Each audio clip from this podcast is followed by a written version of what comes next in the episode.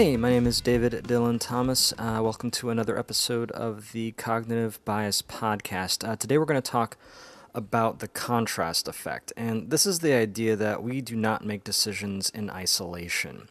We usually see something and then see something else and then make our decision based on that first thing we saw. So like a perfect example is you go to buy a used car and the salesman shows you a car that's like way outside your price range, and you're like, why is he showing me this? And then he shows you a car that's like just outside your price range but way less expensive, and you're like, oh, I better get that one before it's gone. And the trick there is you're not comparing it to your price range, you're comparing it to what you just saw, which was this crazy expensive car. And let's say, you're going on a blind date and it's this amazingly hot dude. The next night you go out with someone, another blind date, and this one is, perfectly fine, but he's not the hot dude. And so you end up rating that person's attractiveness as ugly when in fact it's, medium. But it's this idea that we always compare to the thing we just saw. Apparently there's an experiment where if you get people to think about Hitler, they will rate people as more friendly than if they don't.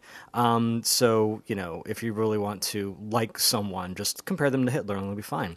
Another example is grading papers. So let's say you're grading a paper and the person did a terrible, terrible job.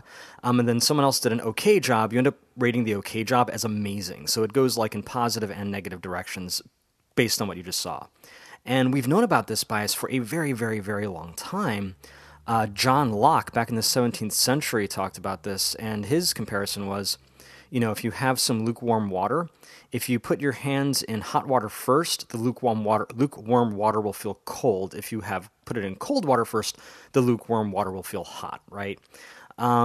So this has implications, right? Not just for, getting taken when you buy a car, but also for, let's say, the interview process. If you interview a bunch of people for a job, odds are you're going to compare them to each other, which may sound like it makes sense, except that what you're really supposed to be doing is comparing them to some kind of objective standard, like who you want to actually fill that role. You should have an idea in your head of what that actually means, rather than just comparing person A to person B, because you'll end up with a lot of these similar false ratings where you'll overcompensate in one direction or another depending on your reaction to the first person.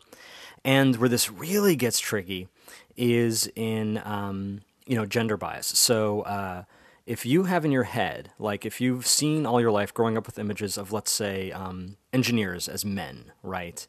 And then someone comes in and interviews for the job and it's a woman, you're going to be less likely to consider them qualified because you've already made up your mind that, no, an engineer looks like a dude. Why am I, interviewing a woman? And it's not going to be that blatant. It's going to be, unconscious bias. That's why they call it unconscious bias. But it's coming from that same place of contrast effect where you've seen something and so now you've made a decision that's going to influence the next thing you see. So not only do you need to really think about comparing things to an objective standard, but you got to look at that standard and make sure that it's a real objective standard and not just something, you made up because you've seen it on TV a lot. So yeah, contrast effect. That's a tricky one. Thanks again. This is David Dylan Thomas for the Cognitive Bias Podcast, and we'll see you next time.